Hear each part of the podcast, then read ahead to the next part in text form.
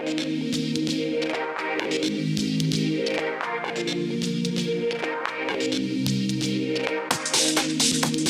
にちは。投資をしているそこのあなた。世界で何が起きているのかを知りたいそこのあなた。そしてただ単にお金が好きなそこのあなた。僕もそうなんですけど。僕と一緒にお金について世界について共に考えましょう。考察系ポッドキャスターの猿之助と申します。それでは今日もゆるい感じでいく。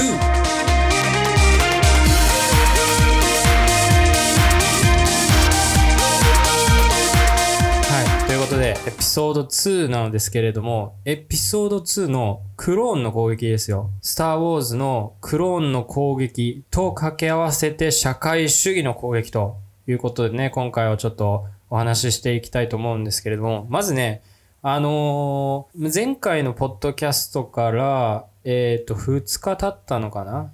世界ではいろいろなことが起きておりましてね。で、日本でも、あのさっきね、あの、1時間前ぐらいですかね。僕、東京に住んでるんですけれども、あの、小池さんがね、あの、緊急会見ということで、100人超えたらしいんですよね。その、新規感染者数が。で、それでまあ小池さんが緊急会見その言ったことは、まあ僕の記憶ではですけれども、まあ気をつけましょうみたいな。うん。その程度ですよ。その程度。正直ね、もう動きないですよね。もうね。あのー新型コロナのその殺傷能力とか、まあ感染力が強いっていうのは分かってると思うんですけれども、なんていうんですかね、その死亡率とかね、そういうところを考えると、今更ね、経済をもう一度シャットダウンするっていうのは、政治家にはできないと思いますよ。政治家には。まあ、それはいいとしてですね。で、あの、レジ袋が有料化しましたよね。レジ袋が。で、これ僕あの、ツイッターにも書かせていただいたんですけれども、7月1日からそのレジ袋、コンビニのレジ袋も有料になるということで、で、まあ僕は調べたところ、JFA、このコンビニエンスストア統計調査月報、これによるとですね、5月の単月利用者数は12億人なんですって、コンビニエンスストア。全国のコンビニエンスストア使ってるの12億人。単純計算でその10億人が毎回そのレジ袋を使うとしたら、まあ、12億人かける3円で36円ですよね。で、その36円。これまあ5月ベースですけれども36円かける12ヶ月。これで432億円ですよ。432億円。そしてこれが5年続けば2000億円ですよ。2000億円。コンビニに入るんですよね、これが。しかもどうやらその3、えっ、と、この5月のですね、先ほどその計算に用いたこの数字は、前年と比べてですね、あの20%近く客足が遠のいてる数字なんですって。まあコロナの影響でしょうけれども、で、その少なくなった人数、ベースで考えても432億円ですよ、年間。ね、これが国民から吸い取られると。で、コンビニって、その利用層とかね、そういうなんか、なんていうんですかね、その年齢とかね、収入とか、なんかそういうのを考えると、まあ中級階層とかね、えー低所得層とかね、そういったところの方々が利用するのが多いと思うんですよね。なんかまあ、お金持ちの人はね、なんかオーガニックの、あーまあまあ僕はよくわかんないですが、そのオーガニックのものとかをね、なんかスーパーで買って、こうやってね、一律の、あの、増税みたいなもんですよ、これは。ね。で、結局3円程度ね、所得が高い人から取っても、そんなのもうどうでもいいですよね。もうちょっとですよね。なん、何のカウントもしないと。確かに低所得層の方々からの3円も、まあ正直そんなに多くはないですよ。ね。ただこれをね、あの、積み上げると、こういう432億円っていう金額になるんですよね。なんでもう政府にはね、こういう経済が回らなくなるようなね、あの、政策をやめてほしいんですよね。うん。で、僕調べたんですけど、そのお金はどこに行くのかと。僕最初そのお金はその政府に入ると思ってたんですよね。ところがどっこいですよ、これは。どうやら、その各店舗が環境保護団体に寄付するらしいんですって。まあ、要はそのコンビニの各店舗が環境保護団体に寄付すると。レジ袋買った人から取ったお金は環境保護団体に寄付しますと。まあね、その観点から言うと合理的ではありますよね。ただね、これあの法じゃないですよね。あの、法律で決まってるわけじゃないんですよ。で、まあ僕思うんですけれども、どう考えても無理だろうと。ね、あの、コンビニエンスストアってフランチャイズが確か、あの、あらゆる事業の中で一番多いらしいんですよね。その各各店舗に任せるっていうところが多いと思うんですけれども、例えばね、まあ僕がそのね、何かそのコンビニを運営してて、フランチャイズの店長をやっててですよ。で、コロナで、まあかなりこう客足が遠のいてるとか、そういう状況にな、なってるとするじゃないですか。そしたら、本当に僕はこのお金をすべて環境保護団体に寄付しますかと。まあ最初は80%ぐらい寄付するかもしれないですよ。20%はもう店に入れて。全額払うって何なんですかねそのルールで、まあ、コンビニごとに、その、どういう管理体制になってるかわからないですけれども、まだ、そういうところがしっかりしてるんだったら、まあ、いくら集まって、それを全部寄付してるかっていうのはわかると思うんですけれども、まあ、そこまでするかと思うんですよね、コンビニが。しないと思いますね。むしろね、その店長たちに各々判断させて、店に入れるか、環境保護団体に入れるか、ね、選択肢を持たせると思うんですよね。まあ僕だったら20%ぐらいしか寄付しないですよ。うん、形上は。ね。まあそれでね、上にはね、まあ適当なことを書いてね、もう皆さんエコバッグを使い始めたから全然売れてないんで、みたいなね、そういう言い訳を作って、実際にはそのレジ袋を買った人たちからもらったお金っていうのはもう店に入れると。っていう方針にすると思う、思うんですけどね。まあ僕だったらそうですよ。まあ僕はね、あの、性格がね、ねじ曲がってるんでね、まあ仕方ないかもしれないですけれども、そういうことを考えるの。はい。で、まあ、こういうことって、まあ、すべてのことは、その戦略とかね、思惑とかね、その政策に関することはね、そういうなんか戦略とか思惑とかあると思うんですよ。で、今回ね、このレジ袋で誰が得するかっていうことなんですよね。ね。得する人は、まあ、まず、1、地球。まあ、得しますよね、地球さんはね。うん。それはまあ認めましょう。で、2、フランチャイズですよ。フランチャイズのその各個人の店舗ですよ。要はまあ、今までコストだったものが利益になるんですよね。これすごくないですか？ね、なかなかそういうね、一発逆転のビジネスモデルはないですよね。そのコスト。コストだったマイナスだったものがですよ。まなんか、バナナの皮を、なんかお薬にするみたいな、そういう事業があるんですよ。それでもコストゼロですからね。まあ、ネガティブじゃないですからね。そういうマイナスのコストを利益に転換するっていうね。素晴らしいビジネスモデル。うん。で、これ店側の利益ですよね。コンビニチェーンの各社。で、こういうのって、やっぱりこう政府が強制的に、はい、お前あの、レジ袋使えないです、みたいな、そういう強制力がないと、こんなね、あのね、コストを利益に変えるなんてことはできないんですよ。圧倒的パワーを持って国民に言うことを聞かせるっていうその政府のパワーがこういうビジネスモデルをね、可能としてると思うんですけれども、で、政府はあの、まあ、おそらくこういうのってバックがあるんですよね。あの、コンビニエンスストアとかね、各スーパーとかのね、あの、事業団体かなんか何かの団体かわかんないですけども、どっかの団体がこういうね、案を出して、プラスチックをへ、プラスチックバッグを減らしましょう。はい。じゃあお金取りましょう。みたいなね。環境保護の名のもと、そういうふうな、そういうふうな提言をしていると思うんですよ。で、政府はアホなんで本気で信じてると思うんですよ。これが。これが効果あると。こういうね、環境大義の名のもとですから、これは正直まあ反対する人って正直立場がこう 揺らぎますよね。あんまり反対できるものではないと思うんですよ。結構ユニバーサルに環境保護は頑張りましょうっていうね、意識があるんで、それはもう全世界そうなんですよね。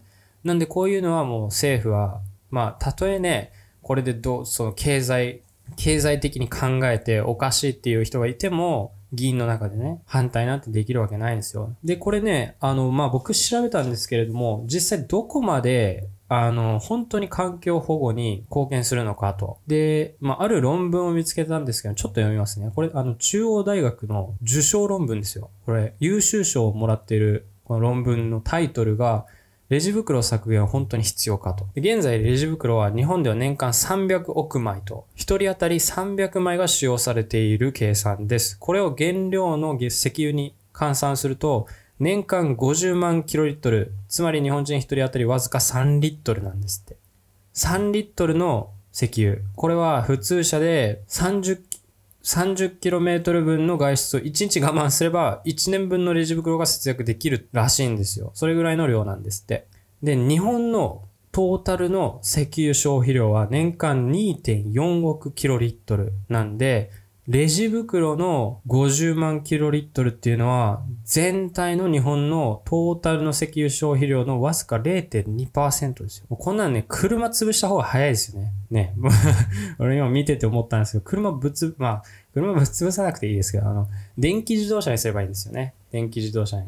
まあ、僕は簡単にこうやって言いますけれども、あの、言いたいことは、その、まあ、石油の消費量から考えると、そこまでね、あの、大きくないんですって、レジ袋は。で、実際にはアジア諸国からは輸入してるということなんで、実際には0.1%にも満たないらしいんですよ。レジ袋を削減したところで、まあやっぱりその快適性が損なわれるじゃない。うん。で、そのエネルギー消費っていう観点ではほとんどなんか効果が得られないと。まあこの方が言ってるんですよね。まあ僕じゃないですよ。僕じゃないですけども、この方がおっしゃってるんですよね。学者さん。で、次にこう燃やした時に有害ガスが出ると。ね。でも基本的にレジ袋は高密度ポリエチレン製でありと、二酸化炭素と水が発生するだけで有害な気体が発生することは稀であるらしいんですよ。これまあ僕知らなかったんですけれども。で、レジ袋は本来プラスチックなんですけれども、不燃物なんですけれども、フィルム系プラスチックとして焼却炉の助燃剤として焼却していることもあるらしいんですよね。まあ、発熱量が高く、えー、実際はプラスチックは焼却炉の餌になると。で生ゴミだけで燃やすには余計に原油が必要となる。それがまあ無駄遣いになる。で、まあこの方はおっしゃってるんですよね。そうなんだってまあ僕思いましたよね。その、どうやらレジ袋は、あの、焼却炉の餌になってその分、あの、燃やすエネルギーの原油が必要になくなるらしいんですよ。へーと。ね。まあ僕はね、そんなに、まあこの分野の、分野に悔しいわけではないんでね。あの、まあここはね、いろいろな学者さんがいろいろな意見と、まあいろんな方がね、いろんな意見あると思うんですけれども、その意識を高めるとかね、そういった方向にゴールを置いているっていう方もいらっしゃいますし、ま、僕の意見としてはなんですけれども、まあ、科学、その、こういったね、本当に、あの、環境にいいのか悪いのかなって、まあ僕にはわかんないですよ。わかんないですけれども、歴史を見ると、あの、お金を、こういうなんかレジ袋にお金をかけて、国民の自由を奪うっていうのは僕はもう大反対なんですよね。中国見てください、中国。10年前とか、もう青空なんてなかったじゃないですか。ね。10年前とかね。ないですよ。でも今行くとどうですか？青空ありますよ。中国の国民は裕福になって余裕ができたんですよ。だから発展途上国は多くの場合、今ベトナムがそうなんですよ。ベトナムが結構大気が悪い、大気汚染がひどくなってきてるみたいな話が出てるんですけれども、発展途上の時はね、そういうことは考えないんですよ。で、余裕が生まれたら、あのー、お金持ってるのに、なんでわざわざ、その、大気汚染を容認するのかと、容認しないと思いますよ。人は裕福になるにつれ、技術が発展するにつれ、自然とこういうものは、市場原理が、ちゃんとね、その石油会社とかよりも、電気自動車とか、ソーラーエナジーとかですね、そういったなんかサステイナブルなエネルギー側に投資していくんですよ。今まさにそれが起こってますね。テスラとか最高値更新ですよ。だから、政府がこう指示しただけで環境を変えれると思っているのがちょっと傲慢なんですよ。ね。もうちょっと人類を信じていいと思うんですよね。みんな考えていることは一緒なんですよ。誰だって汚い空気を吸いたくないんですよ。だからその分野のその変革者というか、その企業家たちに任せればいいんですよ。政府はね、黙って税金を減らして、もうちょっと僕らを自由にさせてくれれば、経済もっと回るのにってまあ僕は思いますけれどもね。はい。でもまあ世界では結構導入されてるみたいなんですよね。その60カ国以上今もう導入されてるらしくて、まあほぼ全部先進国ですけれどもね。はい。まあ日本はなんかそういう感じでちょっとね、あの7月入ってはちょっと僕も憂鬱なんですけれども、えー、っと、相場がですね、ちょっと今日見てみると、まあ今日24円高なんですね、日経くんが。なかなか下がらんな、しぶとい。まあ、まあ下がらないと思いますけどね。あの、僕もその、まあ前回もお話ししましたけども、本当にあの、売りなんですよ。売ってるんですよ。この日経平均株価ね。なんで下がってほしいっていう気持ちはあるんですけれども、正直ですね、あの、世界中がこんなにお金をね、すりまくって、アホみたいに金利を下げてる状況では、なかなか下がらないと思いますね。まあ今ちょっと、あの、今日とかね、あの、一度上がって、また押し返されてと。で、ダウ線もちょっと下がってるのかな。まあそれぐらいなんですけれども。まあ本来ならね、下がってるはずなんで、正直ここからどっちに行くかっていうのは、ちょっと分かりづらいかもしれないですけど、今のところでもまだあの上昇リスクの方が高い気がしますね。そんな中、まああの7月に入ってですね、であのアメリカのあのセカンドクォーターが終わったんですけれども、セカンドクォーターがどうやらその1987年ぶりの上昇率らしいんですよ。ナスダック。ナスダック見てください。これ、ナスダックね、セカンドクォーター30%増ですよ。ね。頭おかしいでしょ、これ ね。別にこれ収益が上がったわけじゃないんですよね。あ、まあでも、ナスダックに入ってるテック企業はね、結構まあ良かったとはいえ、良かったとはいえですよ。とはいえ、そこまでね、まあアナリストさんが予想している数値よりかは、その新型コロナの影響を受けてなくて良かったっていうところが多いんですけれども、それにしてもね、ダウ、S&P500、ナスダック、この3つの指数ね、頭おかしいぐらい上がってますよね。まあそれでも、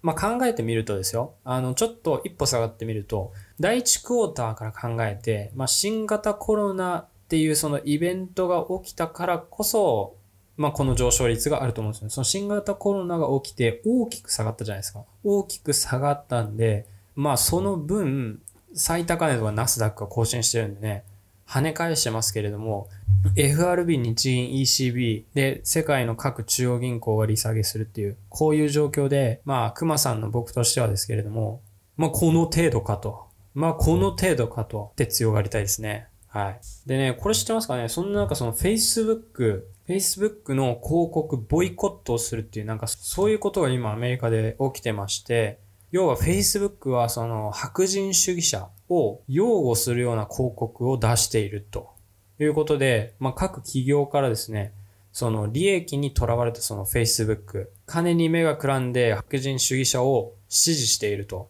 いうことで広告をボイコットしだしたと。まあ、こういうニュースも出てますよね。発言の自由はどこ行ったんだと。ね。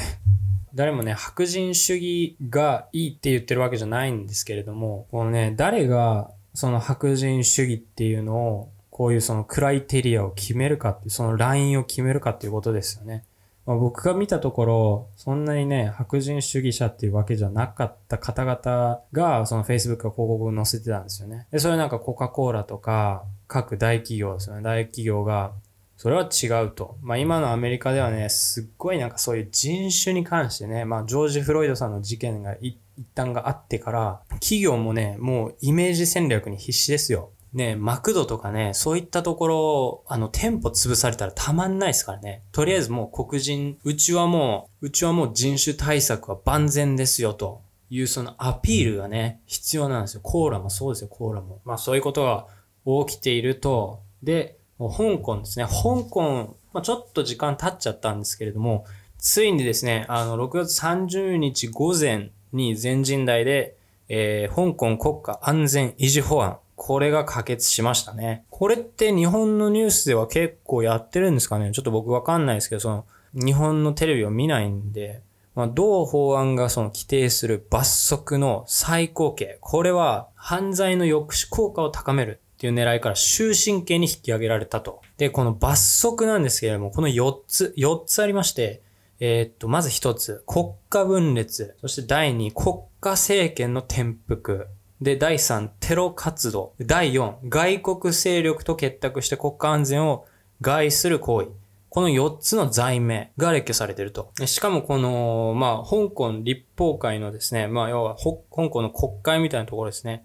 これがまあ国家安全法の導入で多くの民主化候補が非選挙権を剥奪されると見られてるらしいんですって。で、あの、7月1日ですよ。まあ昨日なんですけれども、昨日ね、施行が始まったということですね。で、まあこの日、上海総合は3000、3000ポイント、節目の3000ポイントに迫る勢いで上がっててですね、香港市場はまあ朝方上げて、その後まあ午後続かなかったんですけども、それでまあ下落したんですよね。